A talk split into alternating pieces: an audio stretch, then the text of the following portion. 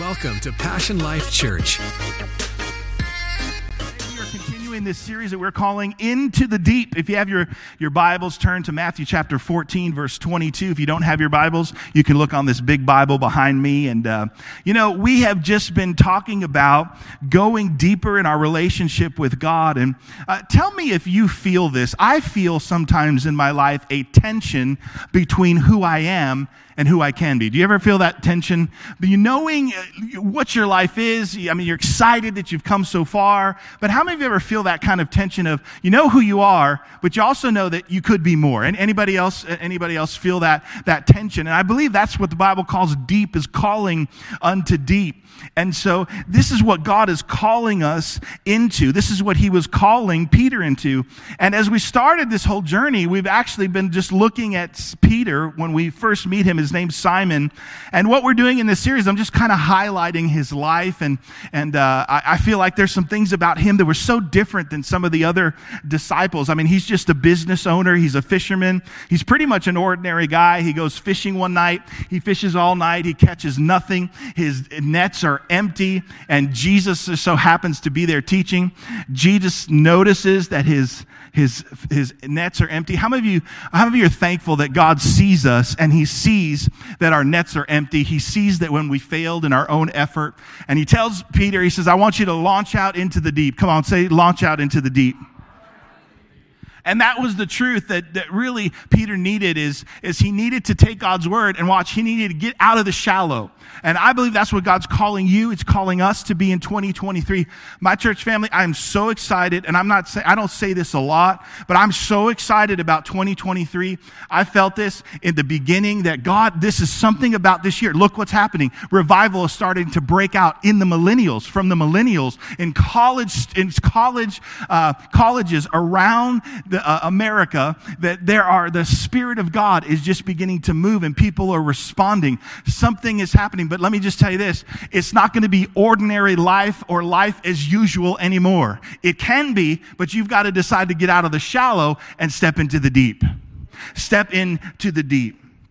And I think the truth about Peter is that his nets were empty. He was exhausted. He was tired from fishing all night.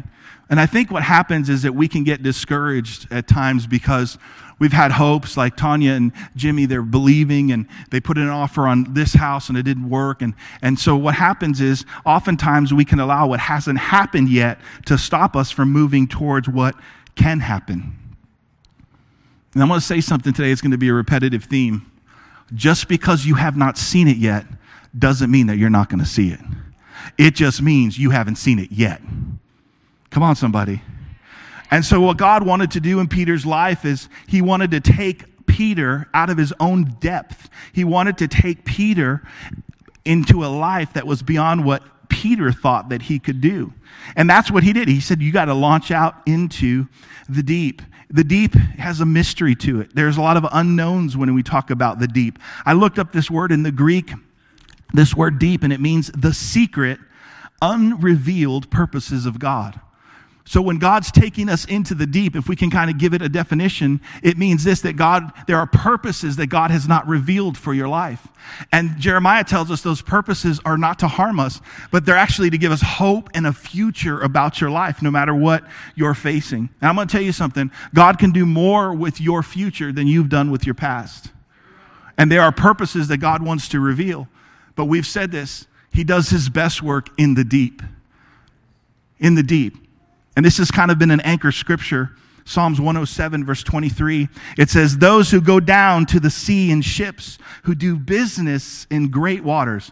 Jimmy wants to do business in great waters. I want to do business in great waters. I want my life to have depth. He says, those that do business in great waters, watch, they see the works of the Lord and his wonders. Where?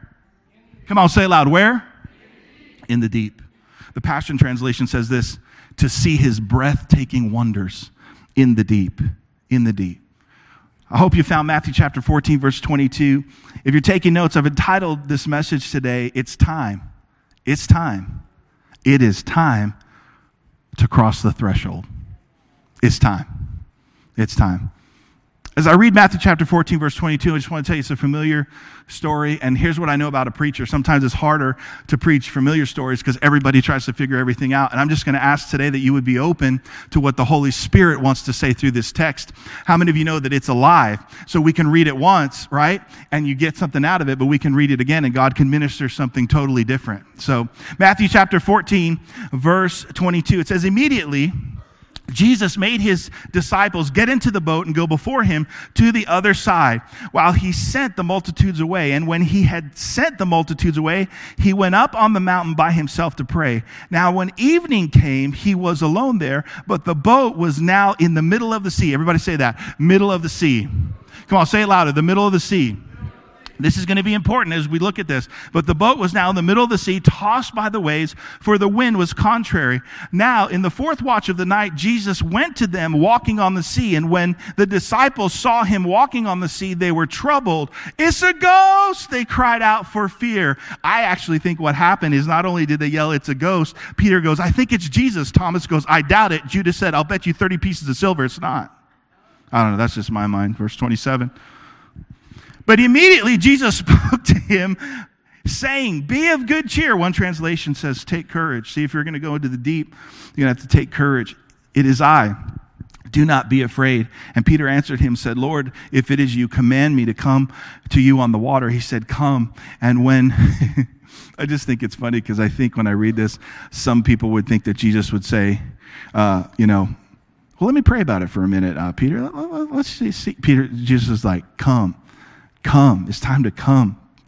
So he said, come. And when Peter had come down out of the boat, he walked on the water to go to Jesus. But when he saw that the wind was boisterous, he was afraid and he was beginning to sink. He cried, Lord, save me. And immediately Jesus stretched out his hand and caught him and said to him, oh, you of little faith, why did you doubt? And when they got into the boat, the wind ceased. Then those who were in the boat came and worshipped him, saying, truly, you are the Son of God. I truly believe in my life, in our church's life, in your life, in the life of your family, it's really time to cross the threshold. Let me tell you what a threshold is, because we've crossed a lot of them in our life. A threshold is what they would say, it's a level at which you start to begin to experience something new, or it's at the line that something new would begin. One definition says it's the limit at which an arrangement can change. So there is a level, there is a limit, right? There's a level, sometimes even a level that we, or a limit that we have placed on ourselves, but there is a limit. It's the point of departure or transition. And so if you think about even your life, you have crossed some thresholds already. You know, during a university commencement, a student will cross the stage and they'll receive their diploma. And then once they receive their diploma, they'll take that little tassel, they'll take it and they'll flip it over. Or you know what, when you go and you fly, if you've ever flown and you walk through security, there's a point where once you cross the threshold of security, you're ready to fly. And until you cross the threshold of security, then you cannot fly. I want to say it this way. When you cross the threshold of something, you can actually break through a barrier. You can actually break through the barrier and you can actually take limits off of your life. And I believe this is what this message is all about. But I think for some of us, we actually have self-imposed limitations, self-imposed lines that we have drawn in the sand. I talk to people that are 45 and they're talking about how old they are. And that is a self-imposed limitation. Well, now that I'm 47, listen, I'm 52. You're just a baby. Come on, you need to cross the threshold and start moving. Well, Pastor Phil, I'm 60. Well, let me just tell you this. Why don't you have a conversation with Abraham, who when he was 100 years old, God was still using him. And at 90 years old, Sarah was, I want to see Sarah. I just do, because this, her and her descendants, Sarah was so beautiful that when she walked into a city, the people at the gates were like, they had to run and tell the king, man, did you see that girl? She is just beautiful. She was 90 years old. Stop putting a limitation over your life. Or some people, they have these self-imposed limitations about their education. Well, Pastor Phil, I just don't have a degree. It was so funny. The other day I was listening to a pastor. He's well known. If I said his name, you'd probably know who he is. But he was talking about how he dropped out of seminary, and he dropped out of seminary and just did what God told him to do, and he's a success. Now, I'm not telling you to drop out of college. That's not what this message is about. All right, but what I am saying is that you don't think what you think you need sometimes, because we just draw limits. Come on, or Pastor Phil, with these self-imposed limits for some people. I don't have the skills, right? I've done this all my life, or I've done it this way all my life, so I just do not have any skills. Listen, so what you need to do is you need to cross the threshold, because here's the reality. If you're taking notes, oh, please write this down. You're doing what you do because of how you think of you. The Bible says, as a man thinketh in his heart, so is he. I don't know how deep I need to go. But I think for some of you, can I say this in love? I think I love everybody. But some of you, because of the own color of your skin, it's a limitation, not to God, but to you. It may even be a limitation to other people in society, but God can take and he wants you to cross the threshold. But we look at ourselves in the mirror and we say, because I'm Mexican. But let me just say this. It is Mexican. It is not Mexicant. Right? Come on, somebody. It's Mexican. But I can't. No, you can. Because with God, all things are possible. And so I don't care what other people think of you. I care what God thinks of you. But you are going to act consistent to the way that you think of you and the limitations that you've put over your life. Moses has a stuttering problem, and God says, I want you to be my mouthpiece. That's just the way he does things, because he loves to get the glory in our life. But I wonder in what area you need to cross the threshold about even what you think about you, And here's what I think about me. I tell people when I teach preaching, I expect something to happen. I expect this word, right? When we're sharing it, it goes out as seed, but I expect it to produce. But can I just tell you today, I just see myself as a farmer, and I'm just going to throw seed today. I came to serve you today.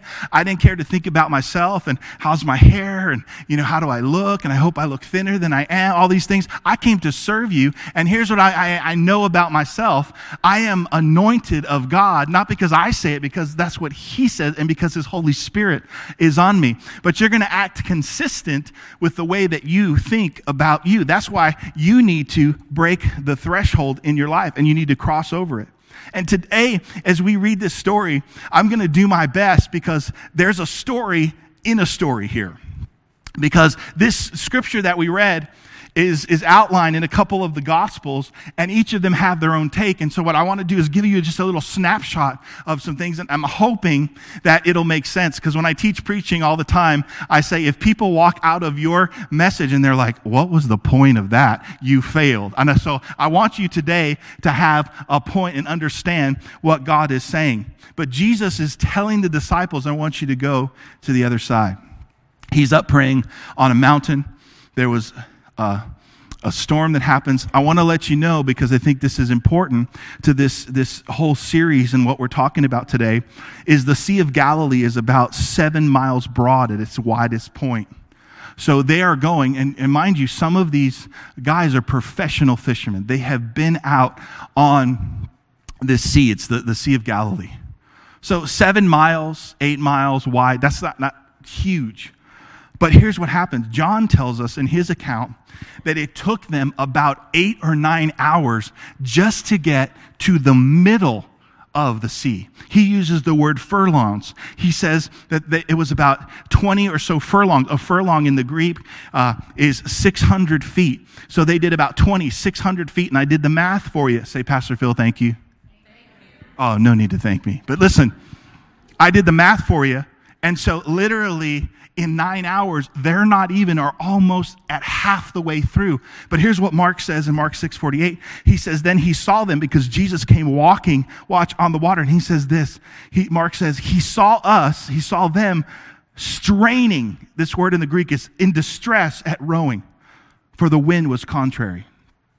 So Jesus sees them and they're rowing and they're straining. I want to tell you this about storms in our lives. Storms in our lives always want to capitalize on our limitations. So when you have limitations in your life, maybe self-imposed limitations, some of the limitations is the enemy is coming against you, but the storm always wants to reinforce your limitations. And what's interesting is they were doing what they knew to do. They were rowing. Man, they're rowing. Man, they're straining. Man, they're going for it. And they did not get to where they needed to be in the time that they needed to be there. And they are straining and they're halfway there. Now, Mark says this, in his account, Mark 6:48, it says, he, Jesus, came to them walking on the sea, watch, and he would have passed them by. That was interesting to me. I had to spend some time on this one.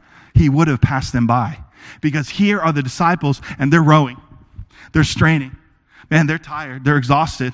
They're not even where they need to be. And then here comes Jesus walking on the water. And Mark says he would have passed them by. And let me just give you a little clarity on this. He wasn't saying that Jesus was being insensitive to seeing them. What he was saying, and what a lot of the commentaries on this say, is that Jesus had a goal. What was his goal? His goal is to go to the other side.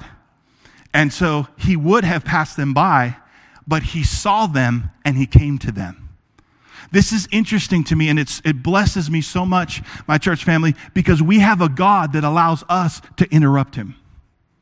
Jesus was on the earth. He had to get to the cross. He didn't have 20 years to get to the cross. He did it in about 3.5 years. There was a timetable, but oftentimes when he was going to do a miracle for somebody else, you remember Jairus? He was going to Jairus's house because Jairus' daughter was dying, and on the way to do a miracle for somebody else, the woman with the issue of blood said, if I just touch the hem of his garment, that I will be healed. So what happens? She interrupts a miracle for somebody else, and Jesus, the Bible says, he stops and he says, who touched me? Because this woman's faith interrupted him.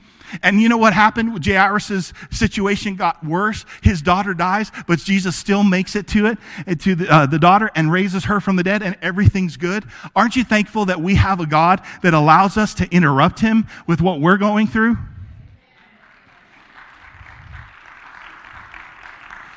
Can I give you another example? Jesus is coming out of Jericho, and we know him as blind Bartimaeus. He's walking out. Jesus is walking out of Jericho, and he hears, Jesus, son of David. And everybody's like, shh, be quiet, be quiet. And he's like, no, Jesus, son of David. And this, when I read this, it just so blessed me, because Jesus is coming out of Jericho, but when he hears blind Bartimaeus talking, the Bible says this, Jesus stood still.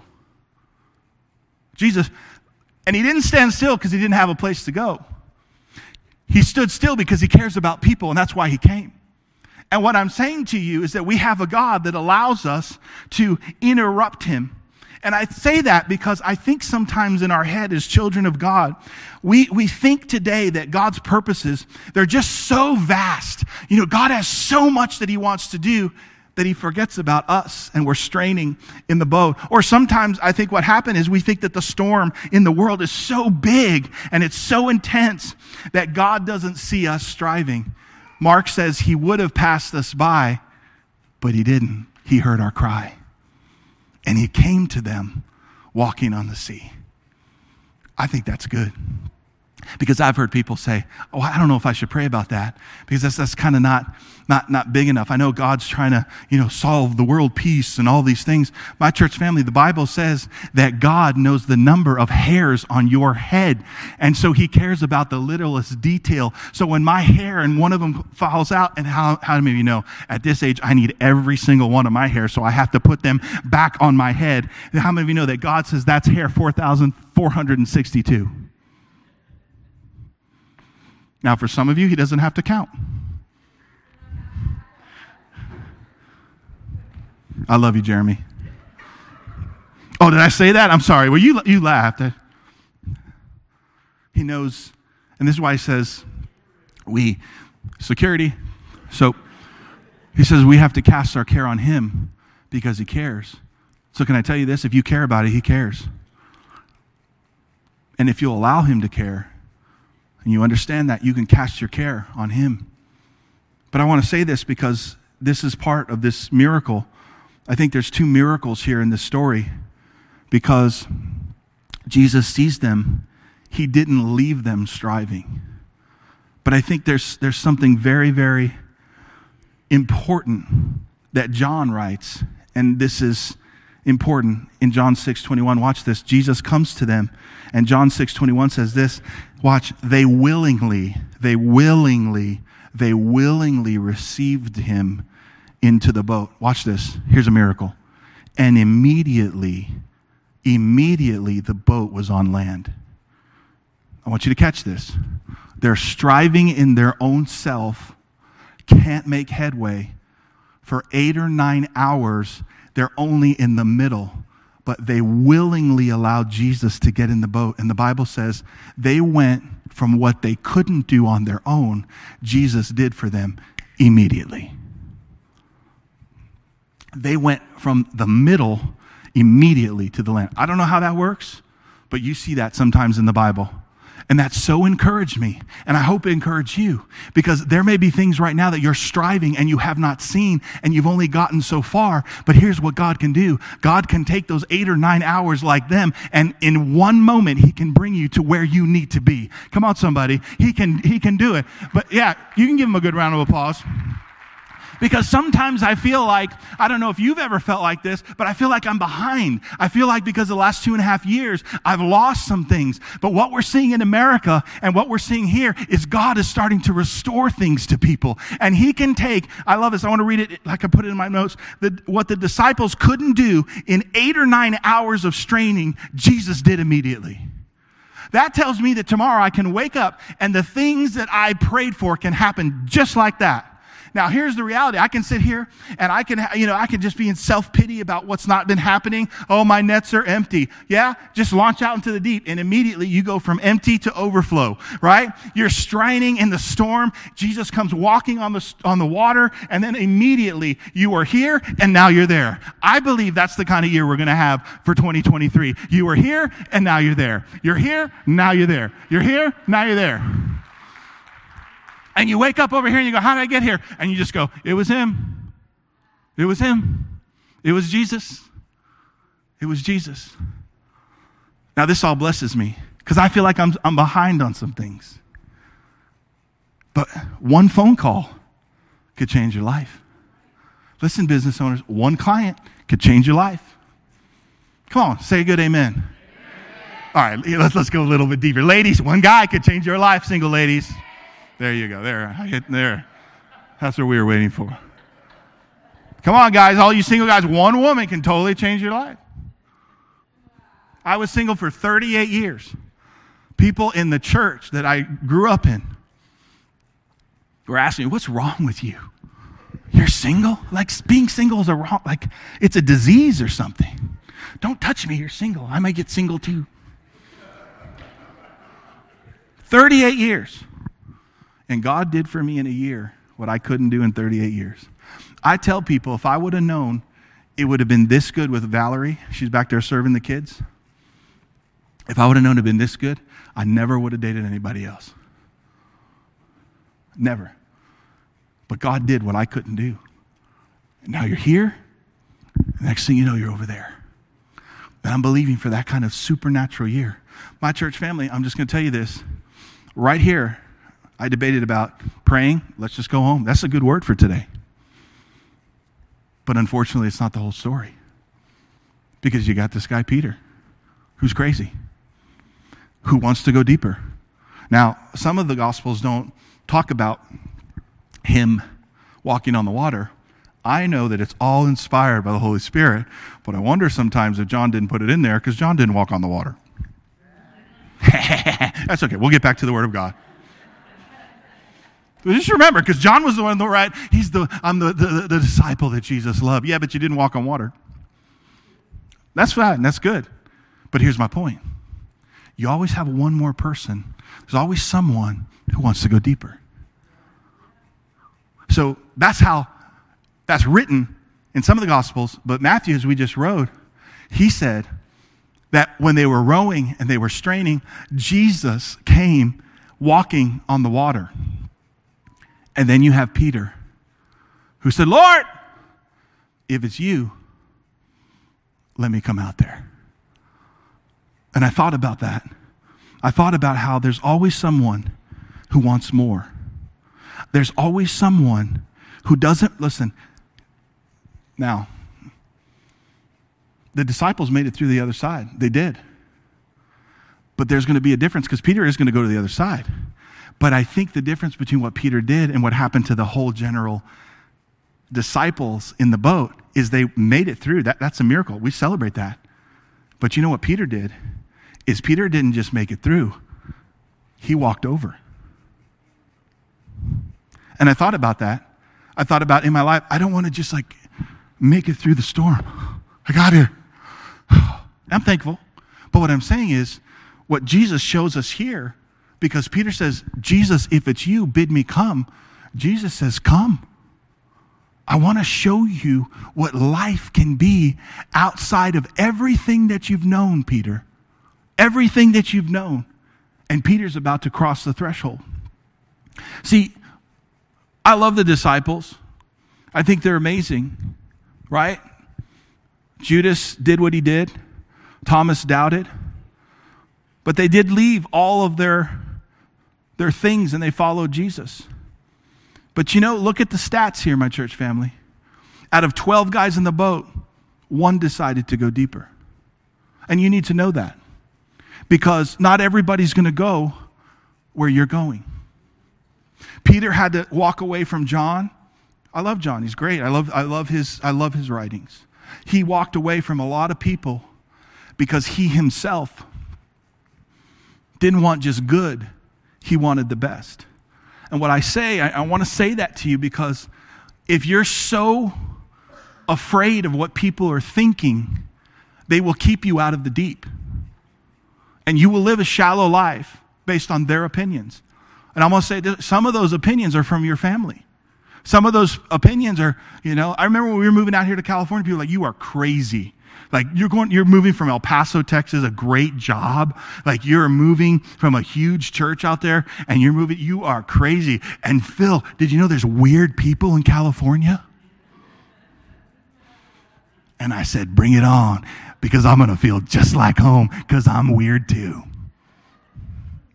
Some of you say amen because you know it. You didn't come here because I'm like, hallelujah, everybody. This is just the way God uses me. But what I'm going to tell you is not everybody's going with you. And I think that's what's hard sometimes because we love people, but sometimes you're going to have to make a difference. You're going to have to make a decision to go forward. You're going to have to make a decision. I'm getting out of the boat, even if you're not. I've had to walk away from some of even my best friends because they just are in the same place for like 2 years. And I'm like, I want more. Anybody want more? Now, if Jesus says that's it, then that's it. But if there's more, it's good to want more, right? If he comes walking on the water and he's inspiring them, and this is what is kind of interesting to me. The Bible doesn't say this, but Jesus didn't say, does anybody here want to walk on the water with me? He didn't say that. He's walking to that. Where does Peter get this idea that if Jesus is doing that, I want to do it too? And his desire provoked this miracle. And I need to tell you, there are many people in the Gospels, they initiated their own miracle. The woman with the issue of blood initiated her own miracle. Blind Bartimaeus, Jesus! And they all got healed.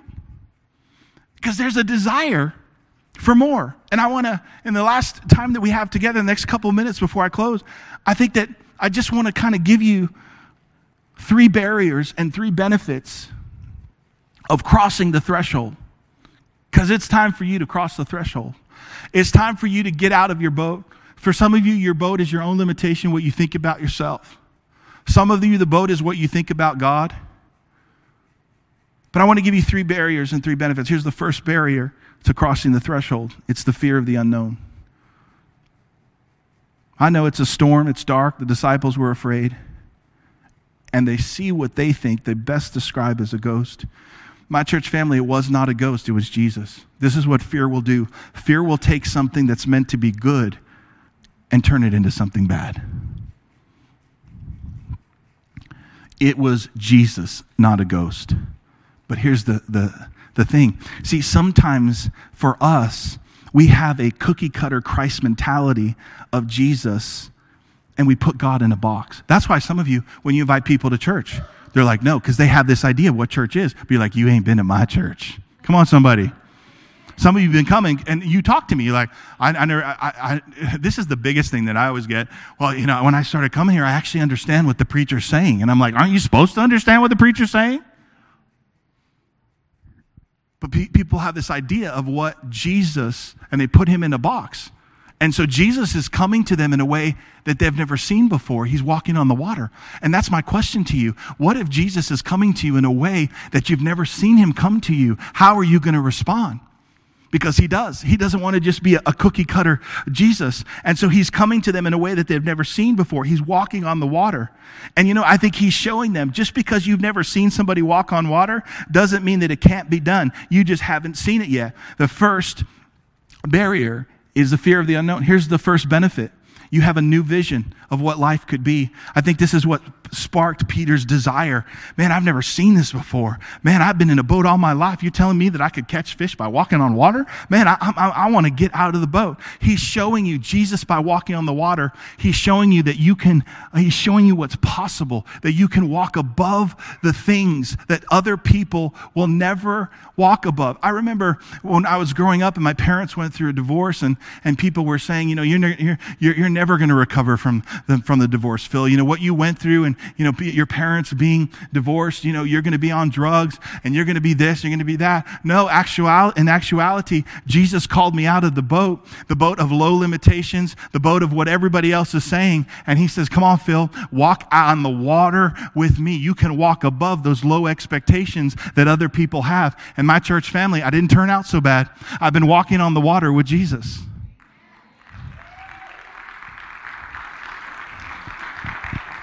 But Jesus is always showing us what we can be. Some of you need a new vision of yourself through the eyes and the lens of Jesus, of what he says you are, of who you are in him. I'm going to talk about that a little bit more. Can I give you just a little statement? This is why I think we're following Peter. Jesus asks his disciples, he says, who do you say that I am? And they all go through. And Peter says, you are the Christ, the Son of the living God. And Jesus says to him, flesh and blood hasn't revealed this to you, Peter. But listen, this is what we're going to talk about next week. If I tell you, will you still come back next week? If I preach a little bit of next week's message? Because you will never know who you are until you know who he is. And then Jesus says, your name will no longer be Simon. It'll be Peter. So when Peter finds out who Jesus is and he has a revelation, he finds out who he is. Very powerful. And some of you don't know who you are because you don't know who he is. And so you don't invest the time in who he is. And so then you get confused. I said this last week. Today, in following God, I have become the person I've always wanted to be. Let me say it this way. In following God, I'm understanding who I am because I know who he is. Come on, somebody. We need a new vision of what's possible. And it's possible that you realize that you don't need what you thought you need in the storm. Peter thought the boat, that's my life. That was the anchor. I'm here in the boat. And for some of us, do you know that we could hold on to the wrong anchors in our life? We could have the wrong anchor. Some of us, for some of those anchors that we have, they're actually causing you to drown because we have the wrong anchors. But you need a new vision. My church family, I'm going to tell you, he's the only anchor in the storm. His word and him is the only anchor that will keep you and not only anchor you, but have you walk above. So the second benefit is a new vision. I pray you have a new vision for your life, for your business, for your family. And here's the second barrier if we're going to cross the threshold. Are you glad you came to church today? If you're going to cross over, all right, I'm glad I got you to shout because this one's going to hurt. Here's the second barrier is our comfort. See, a lot of people want change, but they don't want to change. People want change, but not at the cost of losing their comfort. So they stay in the boat. And I'm going to tell you why we love our comfort zones. Can I tell you this? Because because in our comfort zones, we're in control. I put something on social media, and I'm going to kick over some sacred cows here in just a minute, but are we always saying God is in control as an excuse for our lack of growth? Because we're saying God's in control when in actuality, we're still in control of a lot of things. I always tell people when they're like, Phil, you know, I've watched other preachers when they're like, hey, man, that was a great message. It's like, it was all God. It was all God. And I'm like, if it was all God, it would have been a lot better. I want it to be all God, but there's some of me in here. Come on, he's using me. So when people are like, yeah, that's great, I said, praise God, praise God. But it's not all God, because if it was, it'd be, you guys would just walk out here like, ah, right? But what I'm saying is we say God's in control of our lives, but if he's really in control, then wouldn't we not be offended as much? If he's really in control in our life, would we not be so bound by fear anymore? If he's really in control, can you say God's in control of your life and you're stingy? How can you say that? Oh, but God's in control. No, you're just not growing. He's not in control. You're in control. And so how can we say God is in control? Then we stay in our comfort zone when he's calling you out of your comfort zone. He's calling you out of your own depth to step into what he has for your life and for his spirit. Listen, my church family, God didn't save you so you would be safe. He saved you so you would be dangerous to the kingdom of darkness. That's why he saved you. But you're going to have to come out of your comfort zone and leave the boat. The second benefit to crossing the threshold is this: barriers get broken. This is when the impossible becomes possible. And if you're not careful, the drama that you're going through, the wind and the storms of life can be barriers that can keep you from not crossing through. But Peter decides to take a risk, have some faith, get out of the comfort zone, make a change. Do something that his friends aren't doing. But here's the third barrier to crossing over: a fear of failure. People say, well, why should I even try if I fail? I know people who failed at nothing. They failed at nothing. You know why? Because they don't try anything. And can I tell you something? You probably will make mistakes. You're human. You probably will fail. But here's the reality. Peter started walking on water. And a lot of people focus on Peter's failure. He did. He began to sink. I don't think we preach that enough. He began to sink. He began to sink. And you know what he did?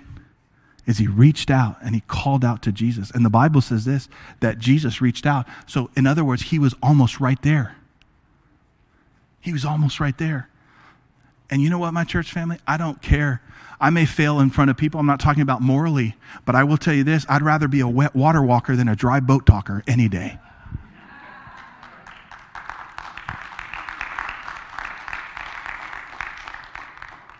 I'm going to say this and then I'm going to close. I went a little long today, but you know, Val and I were a part of a great ministry that thousands of people, I think in the height of what they were doing, there was 20,000 people meeting. We were the youth pastors there, and God called us to move to California. And I remember Val and I talking that night, and we said this.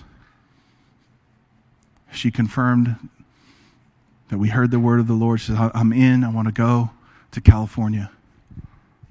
And here's the thought process. What if we fail? What if we move and this thing doesn't work?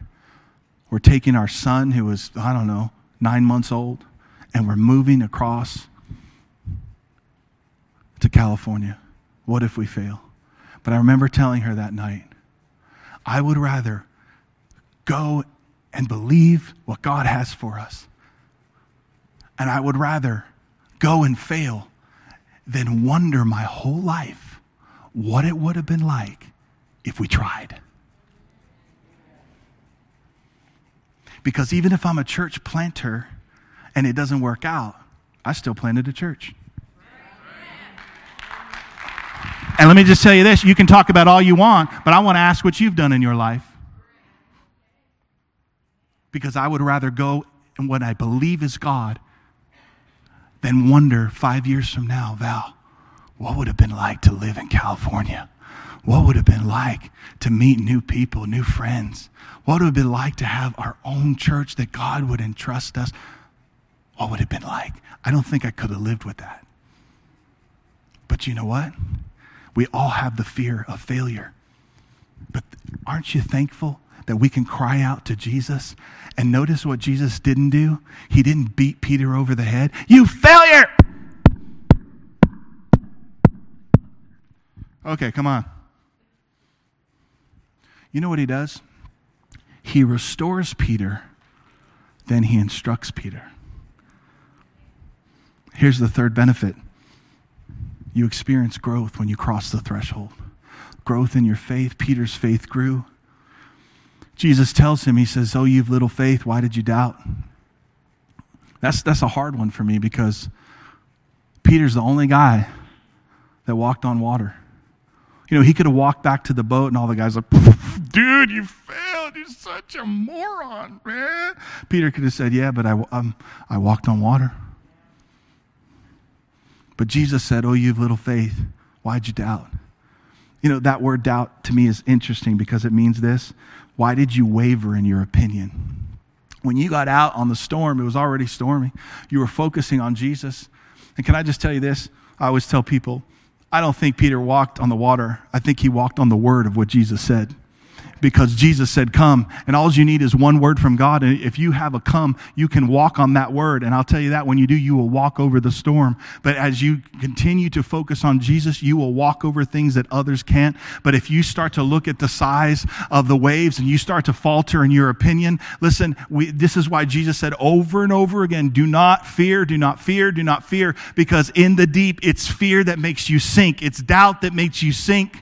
But thank God that we have a God that even when we mess up, he'll reach out and he'll restore us and he'll walk us right back to the boat. And immediately they went to the other side. Come on, would you stand with me this morning?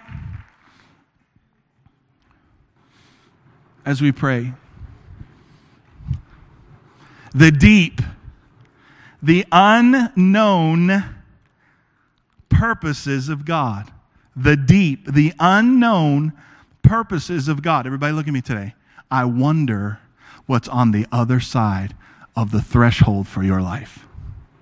I wonder what's on the other side of fear in your life. I'm going to ask the worship team to come up. Would you bow your heads for just a moment? It's time. It's time for you to cross over. This is not only for Peter. This is for you. It's for you. My church family, before I pray, I just want to tell you something with your head bowed and your eyes closed. I think this is why God has us following Peter's life. You could look at where we've been so far and what we've looked at, and you could say, man, that's great enough. That's a legacy right in itself. But I'm just telling you that it's not over for Peter because God is going to even take him deeper. And I say that to say to you today, I want you to bow your heads and close your eyes. Some of you have seen God move in amazing ways. Amazing ways. And I'm just telling you, He's taking you deeper. He's taking you deeper. Chris Yule. When I said that, I felt your face come. This is a new season, and I'm telling you, when I said that, I felt like you've seen God do amazing things, but you haven't seen anything yet. And I'm telling you, there is so much more for you and your wife. And I'm believing that the best, this next season is going to be, God is going to breathtaking wonders in your life. And you're a great man. You've seen a lot. You've been a sturdy guy. You've seen miracles. But your face just came up when I said, God's not through yet. And literally, you could probably just raise your hand and go, Jesus, take me to heaven. I've seen it. Life's been great. But he's not through yet. He's not through. And I want you to be excited about that. You're a great guy, great man, always respected you. And thank you for being here today. from Texas. But I just sense that so strong. It's time. We're going to be crossing thresholds. Yeah, some people are starting to lift their hands. If you believe that, come on, just lift your hand for a moment.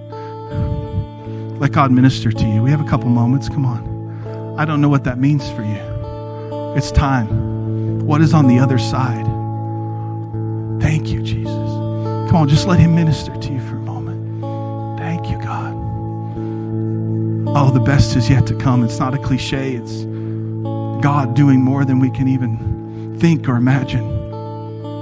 Come on, let faith rise in this place. Come on, let faith rise in your heart. Come on, if you just want to lift your hands as just a symbol that you're just letting go of your depth, your what you've done, and the struggling's over, and you're going to allow God to intervene. And Lord, I thank you that you're raising up water walkers. You're raising up people, Lord, that are going to cross the threshold. Lord, may we never say that we've seen it all, because we haven't seen what's coming yet. So, Lord, today we take a step.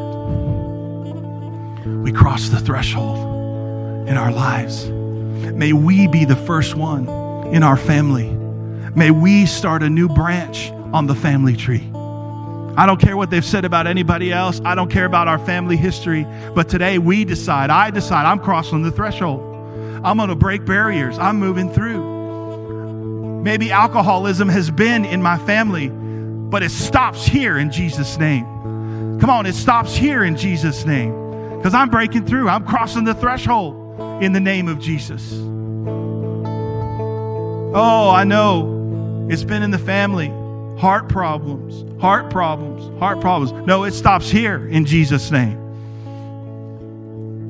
I'm not going to be afraid. I'm moving through. I'm crossing the threshold into the new me that God has for us. Thank you, Jesus. We worship you, God. You're calling us into the deep, that you would reveal your purposes. Every head bowed and every eye closed.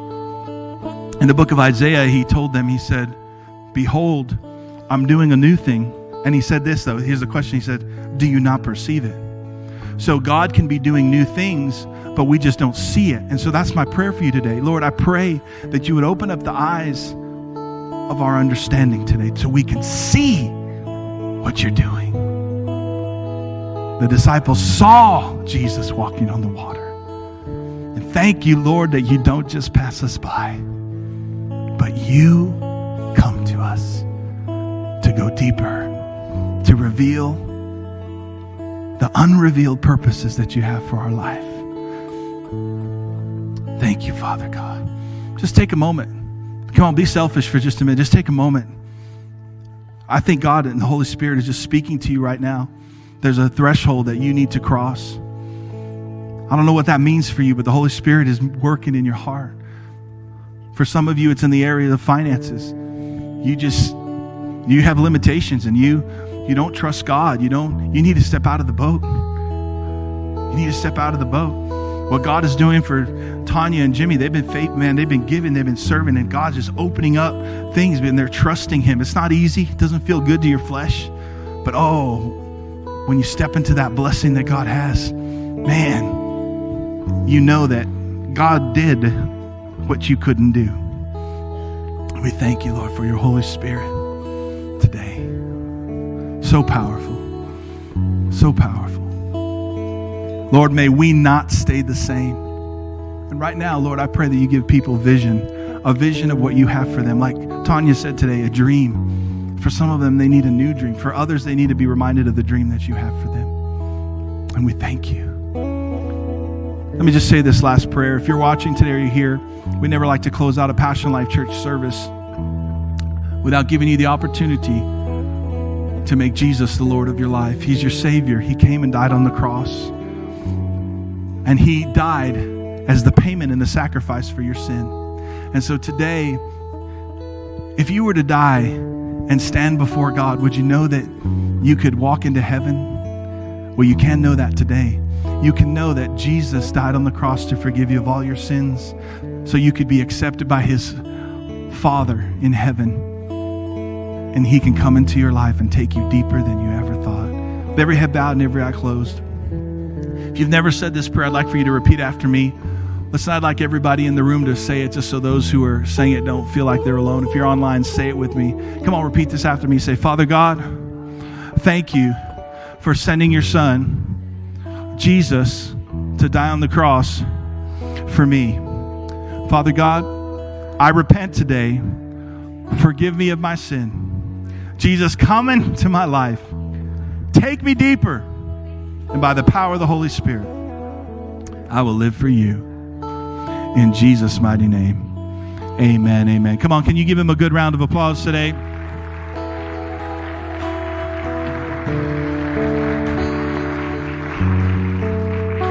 Listen, on your way out, there's a small table. If you prayed that prayer for the first time, we have a free Bible for you. We also have a Following Jesus book. It teaches you how to go deeper in your relationship with God. Last but not least, the Sunday we are planning after Easter. If you have not been baptized, we want to baptize you that Sunday after Easter. And so we can let you know a little bit more about that information. If you're curious about it, go to passionlifechurch.com and go on baptism and you can fill out the forms. We love you, and I hope that you invite some people back as we continue to go deeper next week. Peter's life. We love you. God bless you. Thank you for listening today. We hope that you were encouraged and uplifted by today's message. For more information about Passion Life Church, visit us online at passionlifechurch.com.